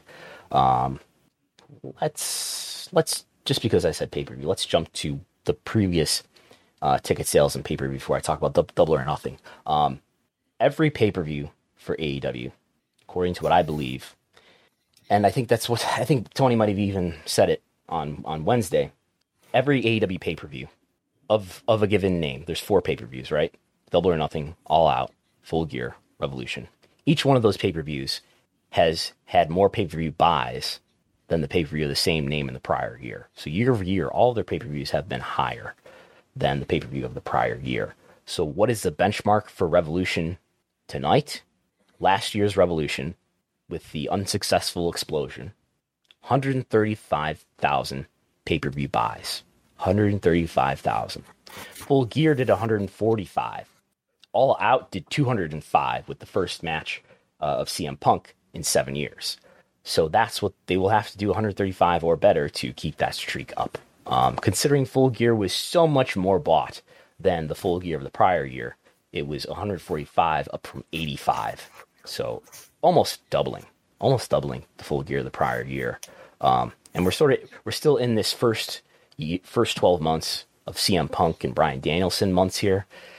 I think it's a safe bet that they'll they'll do um, that they'll do better than the Revolution of last year, which was at that point was their most bought pay per view ever, 135,000. Um, again, I, I hope media asks Tony Khan in the post Revolution scrum if he can tell the media anything about the state and the impression of pay per view sales at that point, because they will have some early indications about what the pay per view sales are. I know it takes a long time for pay per view sales to become final because all the, the traditional carriers take so long to reconcile and finalize everything, uh, but they will have some impression of how well the pay per view did. So I hope someone asks. Um, okay. Double or nothing. Why, why, don't you tell us what, what Tony Khan tweeted uh, two days ago? Yeah, uh, Tony Khan tweeted, it's Friday. You know what that means. Hashtag AEW Rampage. Live tonight on TNT Drama the Road to Revolution is Sunday. And tonight we're celebrating a milestone because today, Double or Nothing first day sales just gave us our first ever $1 million gate. Let's celebrate tonight at Rampage. So uh, that means that the Grand Slam event did not reach a million dollars. And that, that tells us, let's see here. So WrestleTix came out with this uh, estimate of the ticket map. We can look at the times here. So Tony tweeted that at 4:31. WrestleTix tweeted this map at 8:55 a.m. So I don't, I don't know if this was on Patreon first, but uh, if we assume that roughly, as as WrestleTix reports here, 12,276 tickets were distributed, roughly at the point that that it crossed a million dollars. If we take um, one million and divide that by 12,276, we get an average ticket price of $81.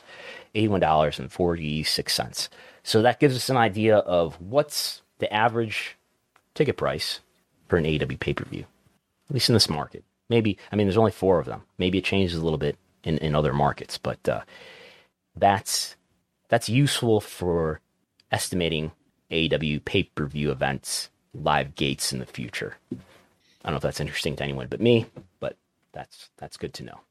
Uh, anyway, moving on.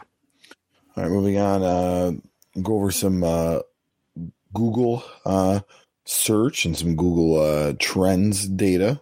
Google Trends. AEW I'm sorry. WWE is still massively above anybody else in the wrestling universe when it comes to Google web search, which I think is is an impression of mind share and how much people are thinking about a certain brand, person, entity, what have you. Um, WWE is still well above uh, AEW in this index. We we put uh, in in the the recently completed month of February. WWE measured at 22. That's not an absolute unit of anything. It's 22% of their all-time peak is is what that is for a month. 22, uh, whereas comparatively AEW was a 3.5. So that's so what's 22 divided by 3.5? That's roughly seven times, right? 22 divided by 3.5 is 6.3 times. So more than six times worldwide. Think about it. Everybody on their phones, at their keyboards, they're Googling things. For every one AEW related search, there are six WWE WE searches. So take that, W hater. But if you look at, I, I think what's really interesting is to look at the year over year comparisons here. And I think this, you know, I might have a data bias here in that, God, the data guy is so, so into data that he's trying to extract meaning from data. So, so feel free to to challenge me here, anybody. But um, I think it's remarkable. No, nothing tells me as much of a story about the momentum of these companies, and we've got I don't know how many companies here: WAW, New Japan, Impact, Ring of Honor, Stardom, Noah, Dragon Gate, DDT, CMLL, AAA, MLW, NWA, All Japan Pro Wrestling, Big Japan, Game Changer Wrestling, and PWG are the, are the selection of, of promotions that I've put here. And what I've done is month a monthly year over year comparison. So take February and compare it to the February of last year, and do that same thing for every month. You're comparing it to the the same month of the prior year, and um, now we have this through February since February just ended, and uh, WWE is down worldwide in February. They were up though worldwide in January. We're not looking at U.S. I think it was it's a little bit less favorable for WWE when we look at the U.S. Uh, geography, but worldwide they were up in January for that uh, that Royal Rumble month, better than the pandemic Thunderdome January of 2021. Um, AEW is uh, is most so I've con- conditionally formatted this for people who might be watching on YouTube, and and I think it really, again, I think it really tells you about who has momentum, and. I, I have some conclusions about this, but what conclusions would you draw from this, Chris Gull? And we'll see if we have similar conclusions. What promotions have strong momentum right now, would you say, and what promotions have weak momentum? Um, I would say uh, AEW, just based on the of course you would think that. um, how much it's gone up. Um, I would say Stardom. Mm-hmm. Uh, it looks like Noah. Noah's been consistently. Uh, they're on they're the trying up, to uh, work against that, but yes. you know, um, Dragon Gate uh, to a certain perspective. I mean, honestly, like kind of across the board, DDT, CML have seen upticks consistent last few months. MLW, Mm-hmm. um, and Game Changer Wrestling and PWG. Who- Who's got who's got kind of the the, the strongest streak with with maybe a few exceptions, but who's got like the strongest streak of green here? Meaning they've got a lot of momentum in Google web search. Ooh, It looks like Stardom. Stardom.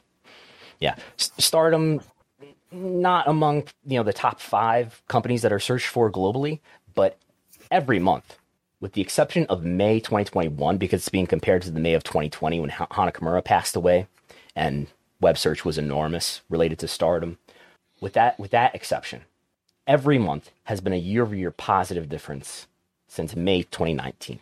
Um, now, who has negative momentum? Would you say? Looking at a negative momentum, I mean, I would WWE had the uptick in January as you noted, but I mean it's been mostly in the red. Um, Big Japan Wrestling has been mostly in the red. Mm-hmm. Uh, Impact's been spotty, you know, but I would say Big Japan definitely a lot has a lot of red. Uh, and honestly, AAA had a lot of red for a while, but it looks like it's on a turn. And if, if we look at this, uh, that that what we were just looking there was from 2019 to the present, and now I've got this Google web search, Google Trends, which is where this data comes from, directly from Google. Which anybody can go to trends.google.com and check this out. But we have this going all the way back to 2004. So then I did an, an updated year over year comparisons, and what I think we see from this, and um, I, I, I wrote about this in the annual Wrestlenomics Pro Wrestling Industry Report, not this year, but the, the year before that, for I believe the 2020 report, if not that, the 2019 report, about how I, I do think, again, this maybe is just, I'm, I'm, I'm projecting my data bias and wanting to derive meaning from this, but I do believe this coincides with, with business activity when you read it with the right caveats, because it's not always Google web search increasing because of good news. It might be the passing of Hana Kimura or, or the Benoit family killings that uh, increases web search for bad reasons. Um, but in a lot of cases, and generally, it, I think it, do, it does tell you something about the business momentum that these companies are prone to have. Um, and, and what we see here is, you know, if take, take like, I think most reasonable people would agree that New Japan went through a really hot period beginning in the early 2010s, concluding in the late 2010s. And that's what we see is a streak of year positive year over year comparisons 2011 2012 2013 2014 2015 2016 2017 2018 20 and oh it slows down in 2019 when AEW launches but uh, it's it it that reflects pretty neatly to me the the boom period if you will I mean, not not a massive boom period but a pretty good period for New Japan business where every year their web search globally was up from the year prior, from 2011 to 2018.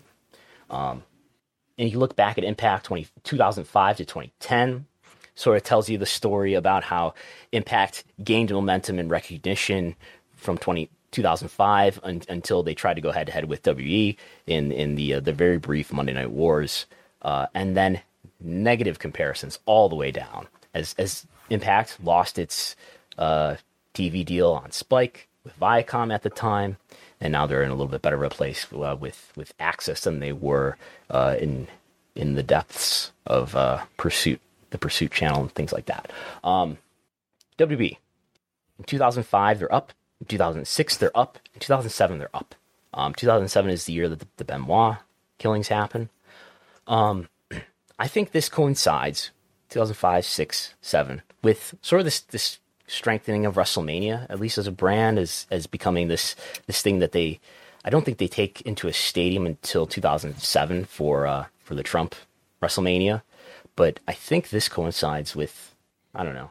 It coincides with with um, guess who? Guess what? Guess what? It also coincides with the rise of John Cena.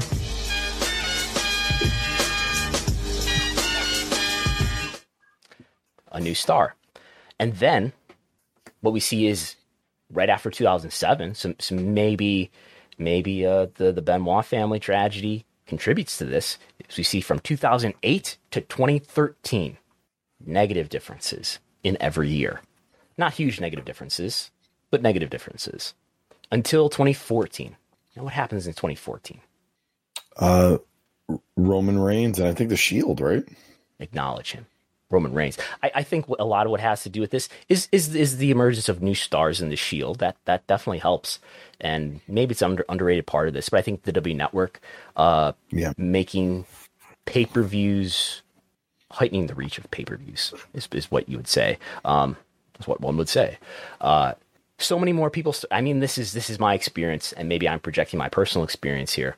I don't know if you had a similar experience, Gull, but I started to watch pay per views where I definitely was not watching them that much at the time. Um, so 2014, 15, and 16, web search is up year over year until 2017, after which it has been down by about 20% every year through 2021. And what, what we're looking at for people watching on YouTube, what we're looking at with the 2022 row, I would take with a grain of salt because we're only partly through that year, obviously, as anyone with a calendar knows. Um, so what's been happening to, since 2007? I'm sorry, 2017. Down 20%, uh, down 21%, down 19%, down 23%, down 20%. What's going on here? I mean, there's not another new megastar. Let's just say that we've had Roman Reigns, but have we, have we established a new megastar in that time period? We have not. Yeah, why not? What, what, what are they? They don't want to create stars, right? It's the brand. The brand is the star. The brand is the draw. And they they specifically don't want to create stars. Is that true? Yeah. Um, I mean, I will say, you know, it might be something that they're not outright saying, but probably in the back of their heads, you know, no one person is bigger than a company. You remember when the one when one person has been bigger than the company, it's put them in bad positions, like H- Hogan leaving and Austin not showing up in 2002, and when I, they've made, I, I think that I think that they do want to create stars, and uh, they kind of tried with Drew. Um, I think Roman Reigns is being elevated more than ever lately. I think uh, there is there are certain risks to having stars be really big stars, and then they can go away whether it's The Rock or John Cena now. But um, why not create a steady flow of stars so you can continue to strengthen your consumer metrics, which can continue to strengthen the argument that you can make to business partners if that's all you care about or that's the main thing that you care about because that's the main main area that you're getting your revenue from you can make great arguments to business partners if your consumer metrics are super strong um, but they haven't um, i don't know why though because vince vince is doing a great job and he listens to the people so maybe it's maybe it's the fans' fault. And if it's not the fans' fault, maybe it's the talent's fault. Um, right? Goal is very distracted. I am I am just kind of all over the place. We haven't had any controversial comments though in a while. Okay. But I want to make sure I don't lose track of the super chats. Okay. Anyway, but um, I'm here. okay. Uh, YouTube this week, the most watched clip on YouTube. I have some issues with my script this morning, but um, as of 3 a.m. last night, the most watched clip on YouTube uh, through 24 hours was Ronda Rousey and Sonya Deville in a match that they had on SmackDown with more than 1.1 million YouTube views, 1.2 million as of 3 a.m. last night. Um, Damian Priest turning heel and Edge turning heel in successive segments on Raw are number two and number three. Um, so that's what we have. Not not until uh, the Death Triangle summons Erick Redbeard from Rampage do we get an AEW clip. So there's that. Um, I continue to on live TV ratings talk sort of compare uh, YouTube clips to um, to quarter hours and, and seeing some some uh, some corroboration there. So maybe we're on our, our way to finding out who's a draw. But tell us about the deal that WWE announced with A and E this week. Yeah. So uh, uh, today announced a multi-year expansion of the successful programming partnership with the commissioning of more than 130 new hours of premium WWE themed series and specials to air exclusively on A&E platforms to be distributed worldwide by A&E networks. The multi-platform partnership includes 35 new episodes of the genre-defining Emmy award-winning franchise biography featuring documentaries on legends of WWE. Last year's biography WWE Legends episodes drove biography to become AEW or I'm sorry, A&E's most watched series in 2021. WWE is also beginning production on 24 new episodes of the original series WWE's Most Wanted Treasures, which will air over multiple seasons. The first season of WWE's Most Wanted Treasures wins A&E's most watched new series of the year. A&E also has ordered 40 hours of the new series WWE Rivals, which is a working title. WWE Rivals will chronicle the little known stories behind the biggest clashes in WWE history. The episodes will include revelatory insights from those who are part of the rivalries that often extended beyond the ring and cameras. Uh, additional hours of original programming are currently in development as well. Um, that rivalry series was something we kind of did see on the network. Oh. Uh, they did were they did like something like that. Um, did, so it's funny. This most wanted treasures news came out, and AJ Francis did say that he was signed on for multiple seasons. Doesn't think they'll call him, but he said he was signed up for multiple seasons of Most Wanted Treasures. Okay, to host well, it. Yeah, uh, poor top dollar. Um, so this is a. I mean, it, all makes sense, right? Like they did a what was probably a one year deal, one season deal last year. Uh, the biography episodes performed pretty well in terms of ratings. Uh, most hidden treasures did fine, I think. Uh, so this is being renewed, and this looks like a. I mean, they said it was. This, this press release says it is a multi-year deal. So this is a, a deeper commitment, um, and and this just explains why you've seen less original content on the W Network. Because I can I can certainly imagine Nick Khan making the argument: you know, why are we putting things out onto the network when what what are we really really getting uh, from partners like Peacock, what, are they really paying for? They're paying for the backlog of the library, and they're paying for the premium live events that happen monthly.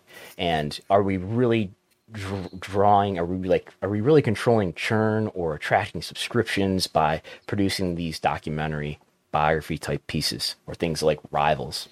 Maybe not. And I bet that's why we haven't seen the Lex Luger documentary, the Vlad the super fan documentary. I bet they those will be uh, things that are uh, episodes for these A&E series.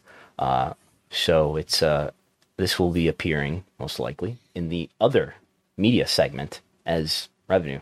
I, we won't have any idea how much revenue exactly they're getting from this, but you know this is this is probably multiple millions per year for WB uh, because of these deals. And again, and it's not just more biographies. It's not just more most wanted treasures. It's W Rivals as well, as well as they say, as you mentioned in this press release, additional hours are also currently in development. So more content over more years. I'm sure that means more revenue for WWE. So there's that. Uh, we can go to super chats now.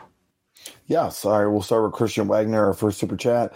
Uh, should AEW hire their own Nick Khan to be profitable? I have a response for that. Uh, that uh, I I bet that um, I mean I, I, guess they could hire an agent now. Now look, they they do have activist artist management that helps them to some extent get the U.S. TV deal that they have, which is a talent agency. I believe Tony Khan was involved in starting that talent agency. I want to say, um, but uh, is Chris Harrington the Nick Khan of uh, of AEW? I don't know. I, th- I, at least in terms of trying to spend leanly and wisely, I think I.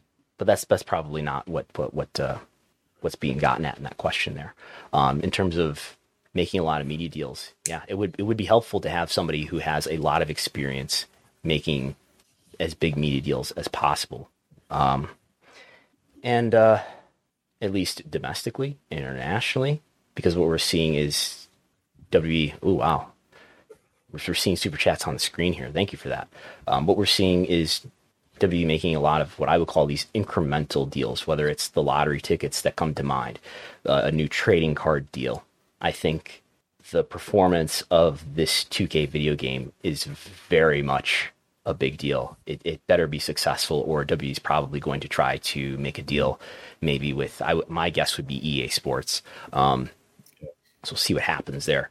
But yeah, I, I, I think it would be in their interest. Now, how much money would they have to pay for more involvement from, a, let's say, a talent agency or from an awesome talent agency executive of the likes of Nick Khan, if the, if there even are if there even are comparable executives available in the world. Um, how much is Nick Khan getting paid? Millions and millions of dollars. He's getting a five five million dollar bonus, and uh, coming up this spring, we'll get a clear uh, idea of just how much he was compensated because the proxy statement will come out.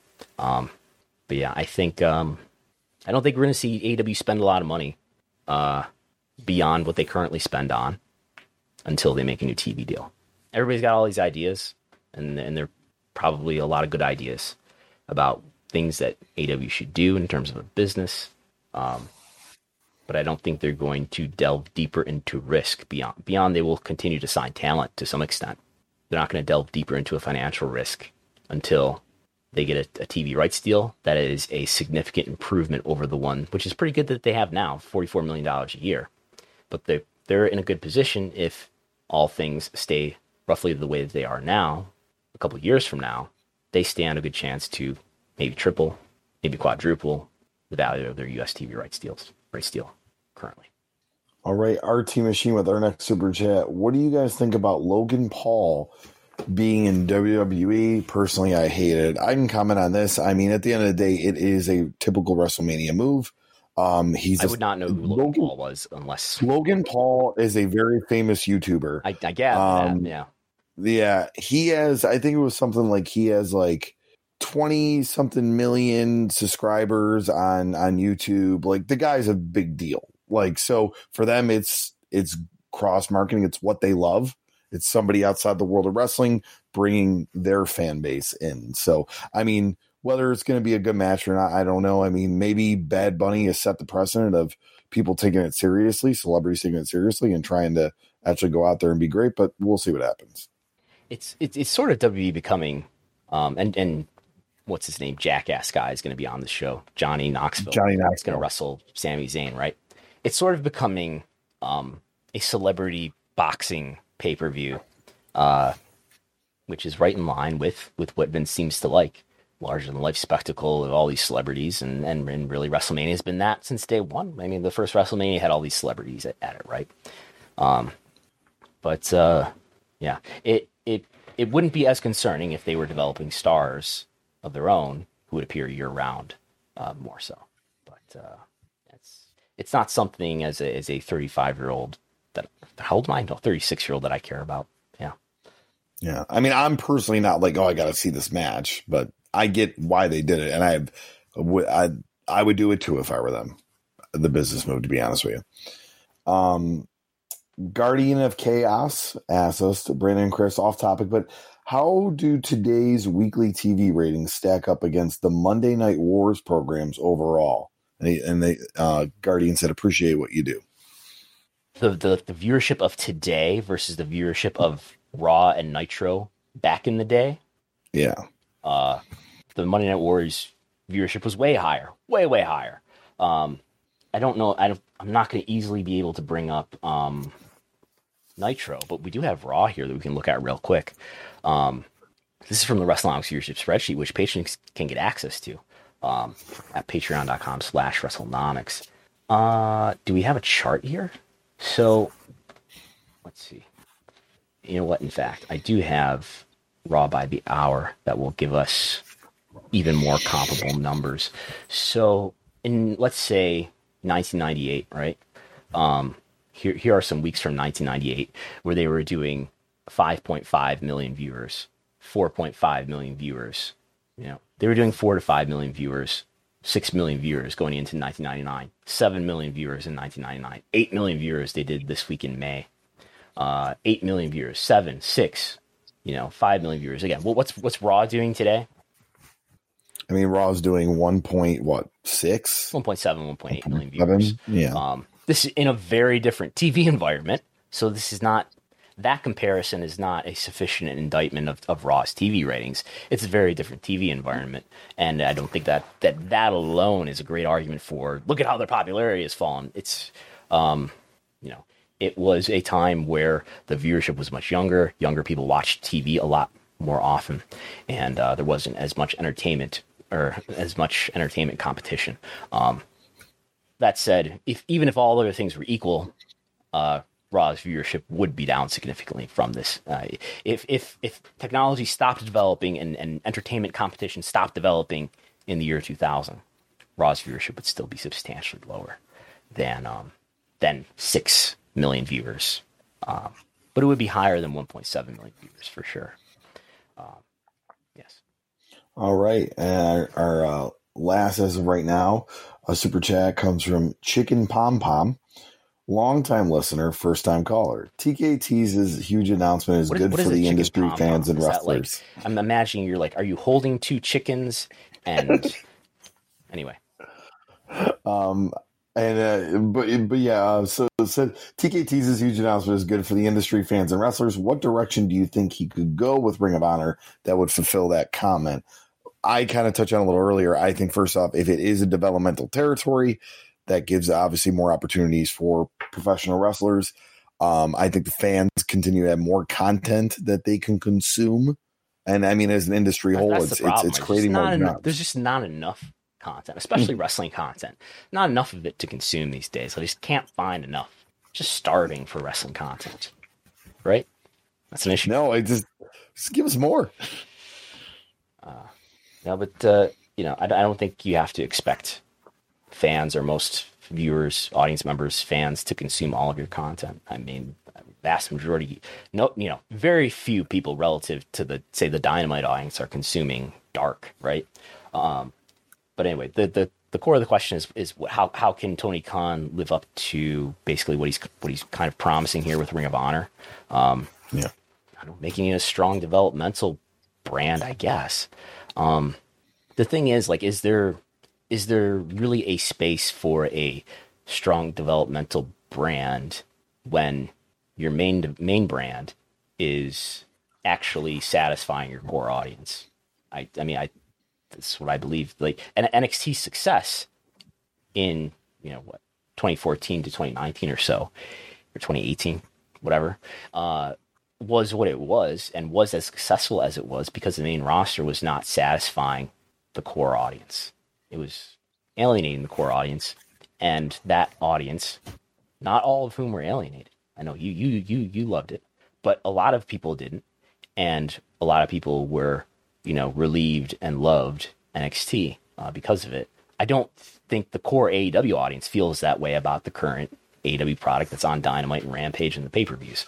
Um, but maybe there's still some way to get something out of it. I mean, the Ring of Honor brand has a lot of value to AEW, probably more so than any other any other entity in the world. W would not do anything with it uh, other than do something with the library and maybe maybe put it on the network. Um, so yeah, By the way, those reports that came out that they were interested in selling or they were interested in buying Ring of Honor, and I believe they made an offer or whatever. That's, That's where you right. think the angle would have been, right? Just a library.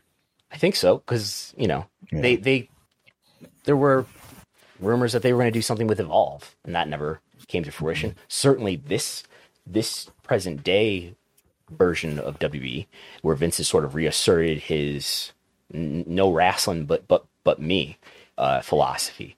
They're not going to they're not going to use somebody else's existing brand. I mean, they did with ECW, and that was a different time when wrestling was different, and I think Vince had more respect for his his wrestling peers. Uh, ECW was this brand that he realized was successful, and and what helped that too, I know, is that um, the One Night Stand pay per view did really well on pay per view, and it outperformed a lot of their B pay per views at the time. So there was that sort of certificate of of credibility to to put on it. And you know, if WWE bought Ring of Honor and did a Ring of Honor pay per view, it would not be a, a big deal, I don't think. And um, you know, I think the the Ring of Honor brand has had really been drained over the last couple years. You know, it was. Uh, you know, I, I think I think Ring of Honor and to an extent New Japan they they passed by a window in about 2018 or so that uh, that AEW later jumped through, and uh, you know they uh, they had AEW is taking the opportunity that if New Japan or Ring of Honor had the personnel and the vision and the financial requirements, they they could have made happen and the connections too, which is what Tony had with um Kevin Kevin Reilly, I believe is his name.